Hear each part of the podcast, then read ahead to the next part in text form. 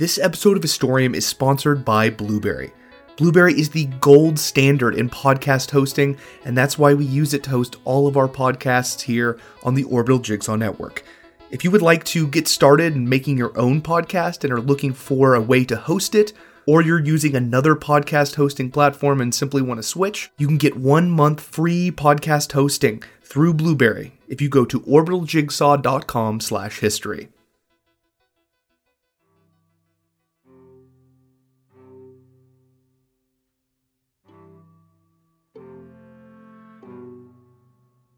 Bottom of the eighth, tie game. Grounder in the infield. Second baseman snatched it up and fired to first. Out! called the prison guard turned umpire. Insults and cheers floated in from the crowd. This team was a prison team, comprised entirely of inmates, known as the Wyoming State Penitentiary All Stars. The infield was filled with thieves and murderers. The outfield had eight murders and four rapes between them. They were bad men, but damn, were they good at baseball. The first baseman tossed the ball back to the pitcher, who walked up to the mound before staring down the catcher. His heart pounded. He was dying on the mound, in more ways than one. His life was literally on the line. My name is Jake Barton. Welcome to Historium. This is episode 55 Death Row Baseball.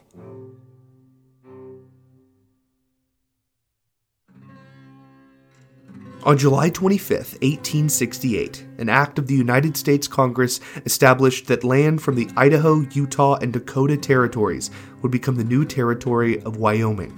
Settlers and pioneers, eager for land or gold or simply new lives, trekked across Wyoming's rugged expanse. Cattle ranchers, ex Confederate outlaws, Native Americans, and railroad barons all clashed over this land where the Great Plains met the Rocky Mountains. Soon the fledgling transcontinental railroad carved its way through the territory, and frontier towns sprung up along the tracks. In 1890, Wyoming was admitted into the Union as the 44th state. With statehood, Wyoming needed to construct a state prison, and it made sense to put it in the town with the toughest stance on crime. The natural place for the prison was the railroad town of Rawlins. You see, the denizens of Rawlins were notoriously punitive, Outlaws, criminals, or various other ruffians on the run were punished harshly. After the outlaw Big Nose George was captured and hanged in Rawlins, he was flayed and his skin was used to make a pair of shoes. These outlaw skin shoes were put on display in the local barber shop on Main Street as a warning to any potential lawbreakers. So, it made sense for the law abiding town of Rawlins to be the location for the new Wyoming State Penitentiary. Large stones were hauled in by train and carried by horse drawn sleds to an open expanse just north of the town. The architectural plans were bold. Finely carved stones were fitted onto parapets of the walls. Looming guard towers rose above the scattered brush below. The Wyoming State Prison was completed right before the turn of the century and was quickly dubbed the Crossbar Hotel. It quickly received some famous guests such as Frank James, Dolly Brandy, and notorious outlaw Butch Cassidy. A local millionaire named Otto Graham took a special interest in the prison. Graham had made his fortune in the apparently booming broom business, so when the prison came to town, his eyes flashed dollar signs as he thought of the hundreds of imprisoned men he could exploit as free labor. He soon became the prison's warden. As you might expect, life in the Wyoming State Penitentiary under the Warden Graham was horrific. Prisoners were forced to make brooms day in and day out. According to inhabitants at the Crossbar Hotel, conditions under Graham were merciless and of the dark ages. One prisoner noted that, quote, meals were calculated down to the last bean so that just enough food was served to merely prevent starvation, unquote. These conditions were repeatedly reported to regional authorities, and in 1911, the practice of prison broom building was banned by the state of Wyoming. With the prison profiteer Otto Graham finally ousted, the frontier prison needed a new warden. They found a new leader for the Crossbar Hotel in a man by the name of Felix Alston, an upright sheriff from a few counties over. Alston took a far more compassionate approach to prison management and his new policies focused on rehabilitation as opposed to retribution. Inmates could now leave their 7 foot by 5 foot cells to exercise and volunteer for work outside of the prison grounds. Another addition from the Alston regime was a prison baseball team. As the sun set on the old Wild West, the sport of baseball entered its golden age. Players like Shoeless Joe Jackson and Ty Cobb enraptured fans around diamonds across the country, and there was no bigger fan than Felix Alston. He followed the sport closely, and his office was adorned with baseball memorabilia and pictures of his favorite players. His love of the game carried over to many of the inmates who joined the prison baseball team. As Warden Alston oversaw tryouts, he noticed a trend. All of the very best players were from death row. As the inmates practiced fielding grounders and pitchers slung breaking balls, the warden recognized something else. These guys weren't just good, they were great. As winter turned to spring in 1911, the Wyoming State Penitentiary had a bona fide baseball team, ready to play other teams in the region. They were dubbed the All Stars. They wore navy uniforms with white trim, with the letters WSP stitched on the front. Every single player on the team was a murderer, thief, rapist, or some terrible combination of all three, and all were on death row. On first base was Leroy Cook, a ranch hand from Missouri and walking baseball encyclopedia, guilty of first degree murder. On second was George Sabin, a broad, mustachioed rancher with a knack for gambling. He was the unofficial leader of the team, and every player referred to him as captain. The third baseman was Jack Carter, a sarcastic ex bartender from a few counties over, convicted of murder. In left field, you had Laszlo Korda, a convict with anger issues who would fight with other players, umpires, or prison guards at the drop of a hat. Center field was manned by Darius Rowan, an excellent fielder built like an ox who had a severe speech impediment and was entirely illiterate. The team's right fielder was Simon Kensler. At 38 years old, he was the oldest man on the team. His teammates affectionately referred to the balding man as Uncle. Pitching for the Wyoming State Penitentiary All Stars was William Boyer, he was a local rail yard worker who was checked into the Crossbar Hotel for killing his father a few years back. He had a rocket arm and was capable of technical pitches normally only seen in the major leagues. Catching those pitches was a very young prisoner named Horace Donovan. At a mere 19 years old, with a jaw seemingly chiseled from marble, he was far and away the most handsome member of the All Stars. He would often wink through his catcher's gear at swooning young girls in the stands behind him. And lastly, the position of shortstop was played by Joseph Sang. The bright eyed Sang was downright phenomenal at the sport, making astounding plays in the infield and batting with power and poise. Joseph Sang probably would have made the major leagues if he hadn't emptied a revolver into his boss's head over a lover's dispute. Sang was cocky when he first arrived at the Wyoming State Prison, but quickly got on good terms with the warden, prison team manager Felix Alston. The pair would often find themselves in Alston's office, chatting about baseball and exchanging baseball cards. In February of 1911, the Wyoming State Penitentiary All Stars played their first game outside of the prison yard. The players loaded up into a wagon and were taken to the baseball field at the fairgrounds. The people of Rawlins loved baseball, and the fans packed in the stands were eager to find out what this team that Warden Alston had assembled behind bars was capable of. The All Stars arrived at the fairgrounds and saw the packed stands through their barred windows. They were marched into their dugout in chains before being unlocked as armed prison guards looked on. The players rubbed their ankles and stretched before heading out onto the field to warm up. The team they were playing was the Wyoming Plumbing Supply Company Juniors. It was the best team in the town, and they had thought little of playing a team comprised entirely of violent convicts. In the end, the All Stars lost the game by one run fighting to the very last inning. As the prison team reshackled and made their way back to the prison vehicle, Felix Alston overheard one of his players grumble Doesn't matter if we win or lose, we'll all be dead soon anyway.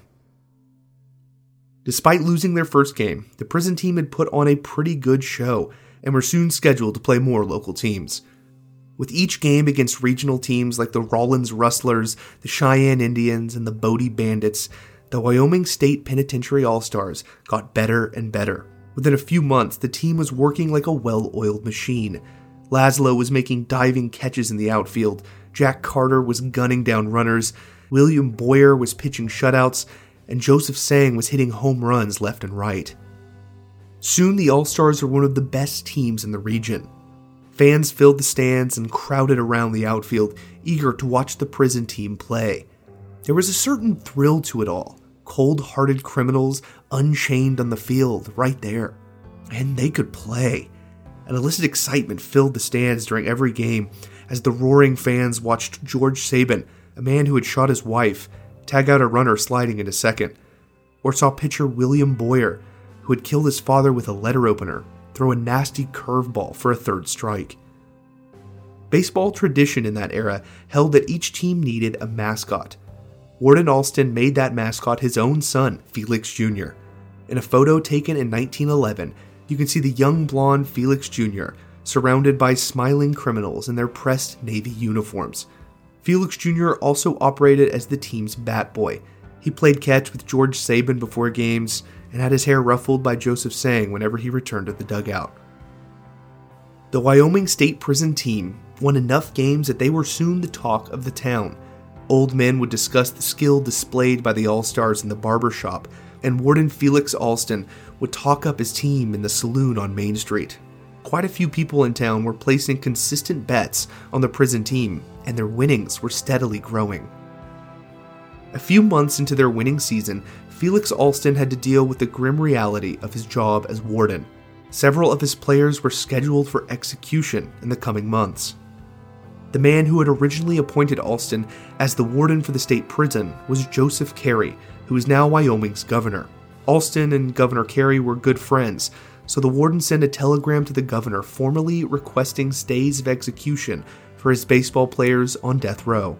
The governor accepted and then placed his own bets on the team.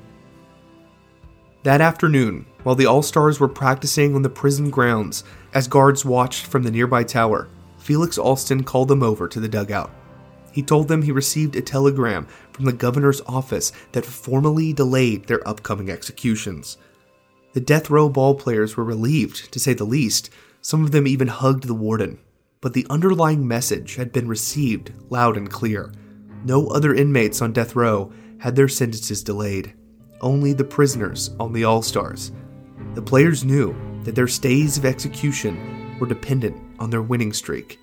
They were all now literally playing for their lives. With the drive for survival seeped into their games, the All Stars played with a renewed intensity. Outfielders laid their bodies on the line, diving for fly balls. Fastballs from the mound came in with a heat from a pitcher not worried about a sore shoulder in a few decades. Batters zeroed in on incoming pitches with the laser focus of men whose futures were on the line. The team played ball like their lives depended on it, which they did. When the All Stars faced off against the Plumbing Supply Juniors in a rematch, the death row inmates won by a landslide, 11 to 1. Gamblers who had bet on the All Stars made out like bandits. Over the next few months, the Wyoming State Prison All Stars traveled across the state, playing games in public parks, minor league stadiums, and sometimes even makeshift diamonds in open fields. And they increasingly endeared themselves to the crowds. They signed autographs and led chants. Joseph Sang even seemed to save a man's life when an opposing player had a seizure on the diamond. The quick thinking Sang ordered the umpire to give him a pencil so he could hold down the man's tongue to prevent him from choking. In fact, all of the players on the All Stars showed signs of reform. First baseman Leroy Cook said he, quote, never got a square deal until the prison baseball team, unquote. Pitcher William Boyer wrote in his journal, quote, No one ever thought I'd amount to anything. At the Crossbar Hotel, I managed to prove them all wrong. Unquote. By this point, Alston allowed the second baseman George Sabin to come and go from the prison as he pleased in civilian clothes during the day, as long as he was accompanied by an armed officer. Though he had to come back to spend his nights in the prison, he basically got to live the life of a free man. While he was at local bars, Sabin would give updates to the people of Rawlins about how training was going in the Crossbar Hotel. That summer, the All Stars kept dominating games, and stays of execution kept being signed on the governor's desk. As news spread of a prison team whose players would not be executed as long as they kept winning baseball games, so too did the team's notoriety. As the team running from the gallows played teams like the Iowa Bear Cubs, the Salt Lake City Bees, and the Lincoln Rail Splitters, tickets sold out quickly. Baseball fans from across the American frontier clamored to see the Wyoming State Prison All Stars play some of the best baseball ever seen that side of the Mississippi. During games, the Carbon County Volunteer Brass Band would play their lively rendition of Take Me Out to the Ball Game and an original song entitled Redemption on the Diamond, whose lyrics went like this quote, Hooray for their pride and each day they survive to make up for their crimes and not yield. With mighty hits and throws, the All Star players go to make right their wicked plight on the field. Unquote. The other inmates in the Wyoming State Prison enjoyed the team's success as well. Many gathered around the diamond in the prison yard to watch the infamous team play. Some artistic prisoners made banners, while others printed a monthly prison newspaper that included stats from the players and snarky jabs at Warden Alston. Alston loved every bit of it. He also loved the massive profits being brought in by the team through ticket sales and sports betting. Team captain and consummate gambler George Sabin was doing a fantastic job of drumming up confidence in the team, and by now, almost everyone in the town of Rawlins, and even the state governor, were betting huge sums of money on the All Stars. Some politicians were even funding their re election campaigns using their winnings from the prison team. It's estimated that $130,000 were won betting on the All Stars in 1911. Adjusted for inflation, that's well over $4 million.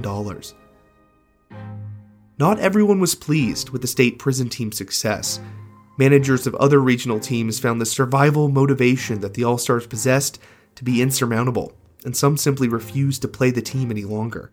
Some more principled critics called the whole situation barbaric, akin to gladiators in the Roman Colosseum. But the man most upset by the All Stars' success was ousted warden Otto Graham.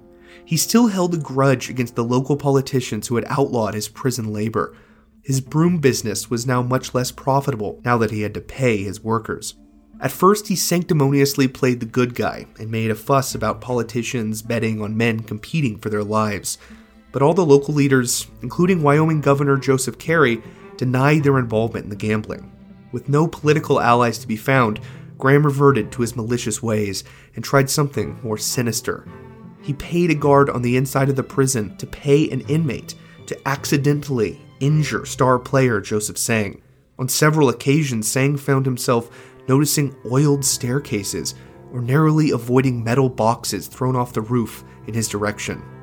When that didn't work, rumor has it that Graham resorted to poison. Though no one ever had any direct proof, the All Star players began falling ill from their prison rations.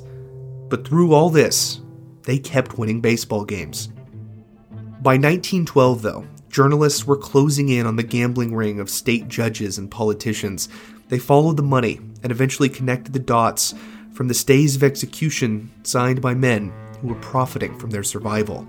These reports eventually found their way to the family of the man Joseph Sang had killed all those years ago. They raised hell in Wyoming, accusing many local officials of corruption and condemning a justice system that wouldn't carry out punishment simply because someone was skilled at a mere game. Governor Carey and Warden Alston blamed bureaucracy for the delays of execution, but by this point, the rumors had escalated to a full scale scandal. The walls were closing in around the men who were keeping the All Stars alive. In the spring of 1912, Warden Felix Alston could stall executions no longer. Governor Carey feared the scandal would lose him re election, so he forbade judges from signing any more delays. Dates of executions that the All Stars had eluded for over a year now approached unimpeded. No more games were scheduled. The first man set for execution was Joseph Sang. Sang half expected the date to be delayed, as it had before, time and time again, but when he noticed the warden couldn't bear to even look him in the eyes, he knew his time had run out. He divvied out his baseball cards to his fellow teammates and tried his best to enjoy the last days of his life. Dozens of letters and petitions from the townspeople of Rawlins begging Felix Alston to save Sang littered the warden's desk, but there was nothing he could do.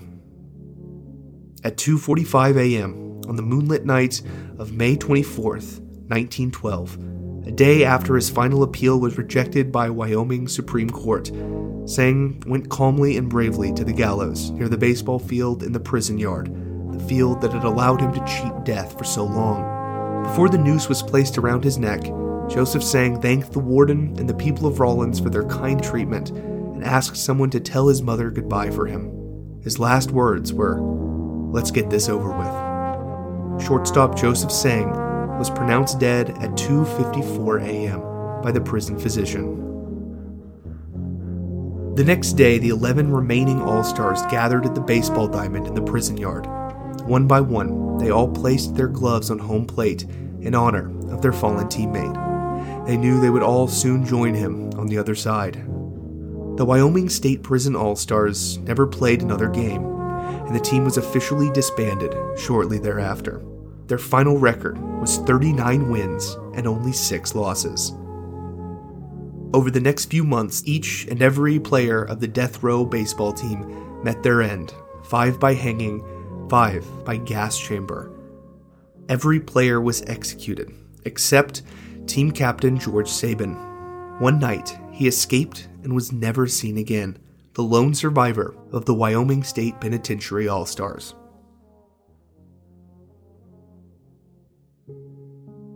Felix Alston served as warden of the state prison for seven more years. By all accounts, his methods were integral in paving a path from frontier justice to rehabilitation in the prison system. He retired in 1919 and lived out his days fly fishing on the Kern River in Bakersfield, California.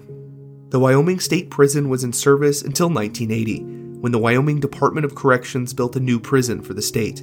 The old prison grounds were rebranded as the Wyoming Frontier Prison, which operates as a museum and tourist attraction. Visitors can go on guided tours, stand on the gallows, and even spend a night in a cell that once held one of the legendary all star baseball players. The criminals who found something on the baseball diamond over a century ago. Call it repentance or value or redemption, those men got to play on borrowed time. And even though they're long gone, no one can ever take that extra year from them. A year spent diving for fly balls, stealing bases, hitting doubles, sliding home, running from the gallows, chasing redemption, and playing for time, playing America's pastime.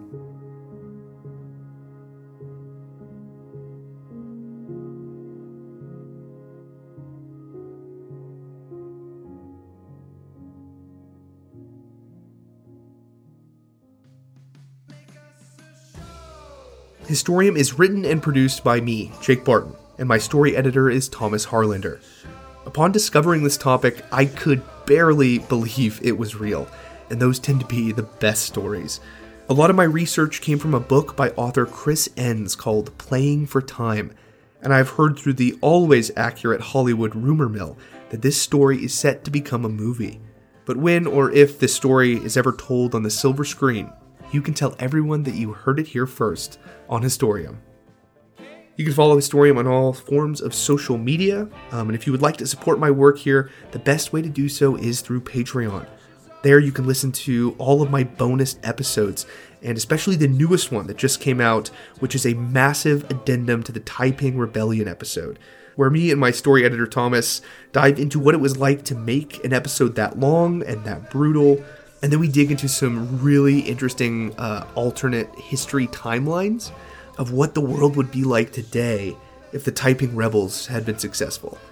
All that and more can be all yours if you support me and my work on Patreon. As always, thanks for listening.